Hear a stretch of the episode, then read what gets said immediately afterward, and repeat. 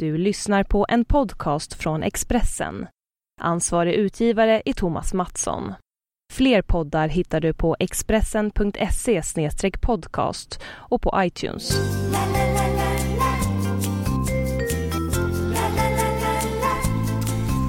Oh la la la la la! Välkomna till Spelpodden. Eh, det är fredag, jag och Daniel sitter här och kollar på linorna inför helgen. Eh, vi snackade precis om Defoe till eh, Sunderland, va? till Eskil Hellbergs Sunderland och eh, Altidore skulle ta sig till Kanada och Toronto. Mm, jag vet att Eskil han hatar eller avskyr Altidore så att han korkar nog upp en öl där hemma i Halmstad när Defoe är klar.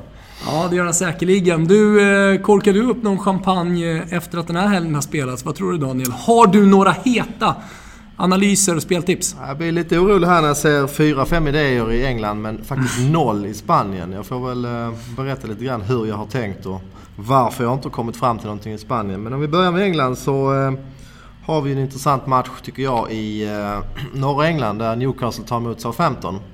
Och eh, det är inget snack om att Southampton är ett riktigt bra lag. Koman har gjort det jättebra, styrt upp det, laget bra, spelar bra taktiskt och har också bra spelare. Men nu saknas både eh, Wanyama och Schneiderlin som är deras eh, vattenbärare där på mittfältet. De hade ju en cupmatch här också, en tuff sådan mot Ipswich. Omspel i FA-cupen. Så att de är hårt matchade. Saknar två av sina bästa spelare. Även Alvarez gick ju sönder mittback där mot mm. Man United. Jag tycker faktiskt Newcastle såg förbättrade ut mot Chelsea. Man eh, hade faktiskt mycket boll och hade även ett eh, skott i stolpen där, Cissoko.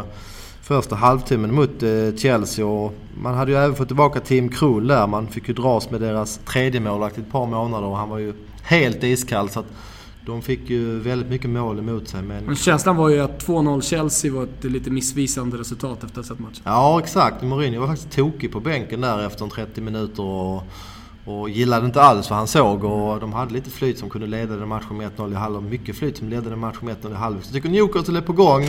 Jag tror att Southampton är nedsatta av täta matcher och sina skador. Så jag, jag tar eh, ett spel här på Newcastle till eh, kvartsboll då, plus 0,25, 1,92. Det har gått ner lite grann med skadorna men jag tycker fortfarande att det är spelvärt.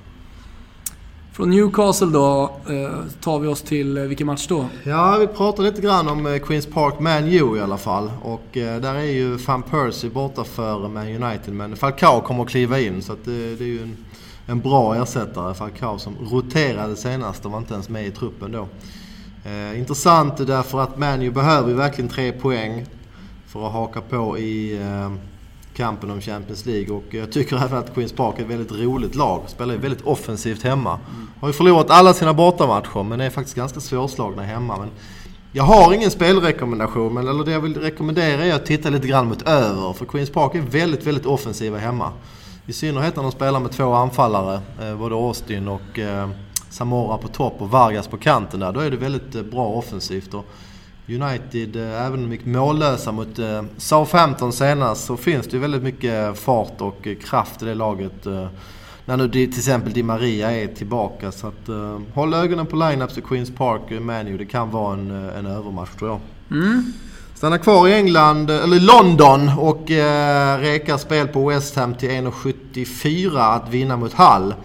Främsta argumentet här är att Hall saknar båda sina anfallare. Både Jelavic och Hernanes är skadade. Så det är väldigt tunt framåt i Hall. Jag tror de får svårt att göra mål och West Ham ser bra ut. De har vi pratat om tidigare. Hade visserligen en tuff 120 minuters match mot Everton i, i kuppen i veckan. Men det var tisdag så den här matchen spelas söndag. Så det är fem dagar emellan i alla fall. Och, eh, jag gillar vad jag ser hos West Ham. Och I synnerhet på hemmaplan är de väldigt starka. Och, eh, jag tror de har bra chans att slå ett Hall utan eh, sina ordinarie anfallare. Ja, det låter bra. City då? Ja, sista matchen vi ska prata om. Eh, det är City-Arsenal och eh, jag ger mig på ett speltips där som heter eh, över tre mål Asian Handicap. Alltså pengarna tillbaka på tre mål, vinst på fyra eller fler. Det kan ju låta som ganska mycket mål men jag tycker att City nu med Kun Agüero tillbaka, han hoppar ju in senast mot Everton, är, är ju naturligtvis oerhört mycket starkare framåt med Kun Agüero. Och City är ett lag som behöver tre poäng för att haka på Eh, Eh, Chelsea som har några poäng till godo i eh, tätstriden. Och eh, Arsenal har ju fått nytt backproblem här. Debussy blir skadad och spelar de med Bellerin där så är det ju oerhört eller det är väldigt försvagat bakåt i defensiven med Bellerin men faktiskt till och med ännu bättre framåt med Bellerin. Han är oerhört snabb och oerhört offensiv på sin högerkant. Så att, det blir nog ett offensivt balanserat Arsenal och även där har du ju ett lag som ser, ser väldigt bra ut framåt med Giroud tillbaka från avstängning senast. En Sanchez som ju, ja frågan är, är han bäst mm. i världen? Jag vet inte för dagen. Han är i alla fall i oerhört bra form. Och, mm. Oxlade Chamberlain finns också. Özil satt på bänk senast. Ramsey satt på bänk senast. Walcott satt på bänk senast. Ah, jag tycker det finns verkligen eh, mycket striking power i båda lagen för dagen. Så att, mm. eh, jag, jag, hoppas och tror på en, eh, en, en öppen och målrik match där. Så att, eh, tre speltips i England. Överspel i City, vi spelar West Ham och så spelar vi Newcastle med plus-handicap. Ja, det låter bra. Rygg på det. Och eh, jag har eh, hittat tre stycken eh, speltips, tre stycken idéer och jag tänker börja i matchen mellan Genoa mot Sassuolo. Genoa förlorade ju senast mot Inter. Såg visserligen okej okay ut delar av den matchen. Vi vet att de är bättre på hemmaplan men eh, de har eh, tunga avbräck eh, inför det här mötet. Man har fortfarande Perotti, bästa anfallaren, borta och nu har man fått Matri skadad också. De har ju visserligen en belgare som har gjort mycket mål i Belgien, som du sa innan. Jag har inte koll på honom sedan tidigare. Eh, sett okej okay ut eh, trots allt i, i Genoa, men jag håller ändå Perotti, Matri, de två bästa anfallarna, som väldigt tunga avbräck. Och eh, jag gillar vad jag ser av Sassuolo. De kommer till den här matchen utan eh, Cannavaro. Det är självklart ett avbräck, men man har ehm, eh, ganska, ganska stor bredd på just backpositionen. Eh, och i övrigt så är det, tycker jag, ett eh, ett, någonstans där i mitten och har väldigt god chans tycker jag att, att ta en poäng här nu borta mot Genoa som har eh, de har alltså förlorat tre eh, av de fyra senaste matcherna, en oavgjord. Eh, och speltipset då i Genoa Sassuolo blir plus 0,25, drygt 1,90. Det tycker jag är bra. Sen har vi matchen mellan Empoli och Inter. Det är ett Inter som är på nytt fött. Eh, ett Inter som har fått in både då Shakiri, fått in Podolski och eh, en annan eh, nyckelfaktor här med Inters på nyttfödelse tycker jag är Guarins omplacering. Han har fått en ny roll, Mancini har hittat den och det känns som att Guarin äntligen kommer till sin rätt i Inter. Han har ju haft några tunga år här nu, man har sett potentialen men han har inte fått ut det i spelet.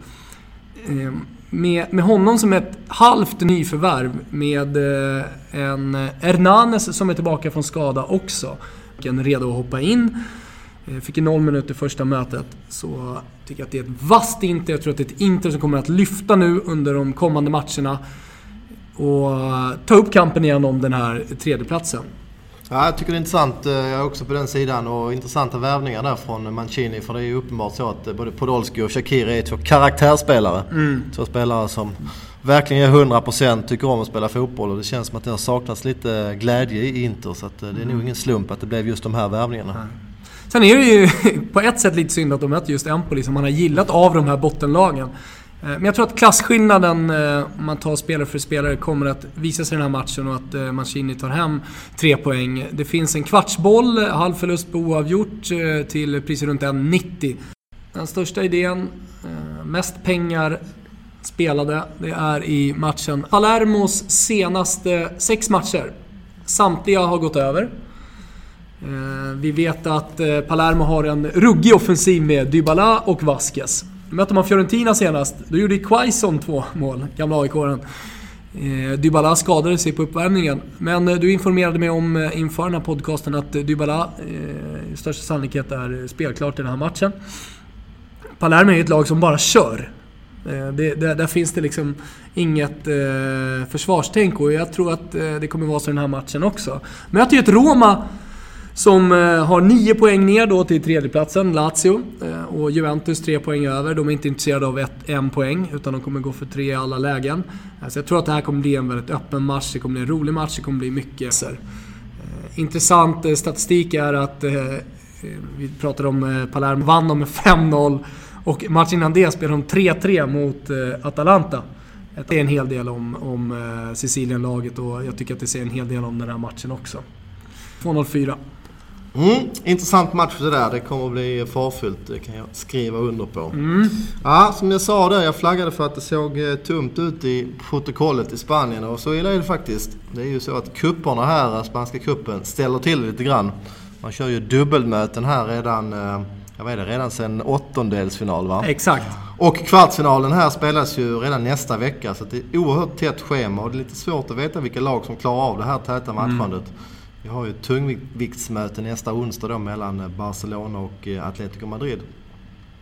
Så eh, nej, jag, jag eh, är ledsen. Jag, jag hittar ingenting jag kan, kan avge något speltips till utan vi får helt enkelt nöja oss med England den här veckan. Ja, men det gör vi. Det är så pass svåra matcher i, i Spanien. Du, vi gör så här att vi önskar lycka till.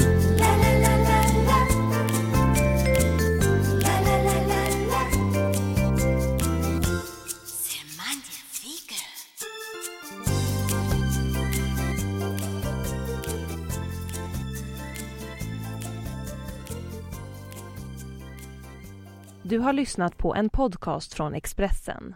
Ansvarig utgivare är Thomas Mattsson. Fler poddar hittar du på expressen.se podcast och på iTunes.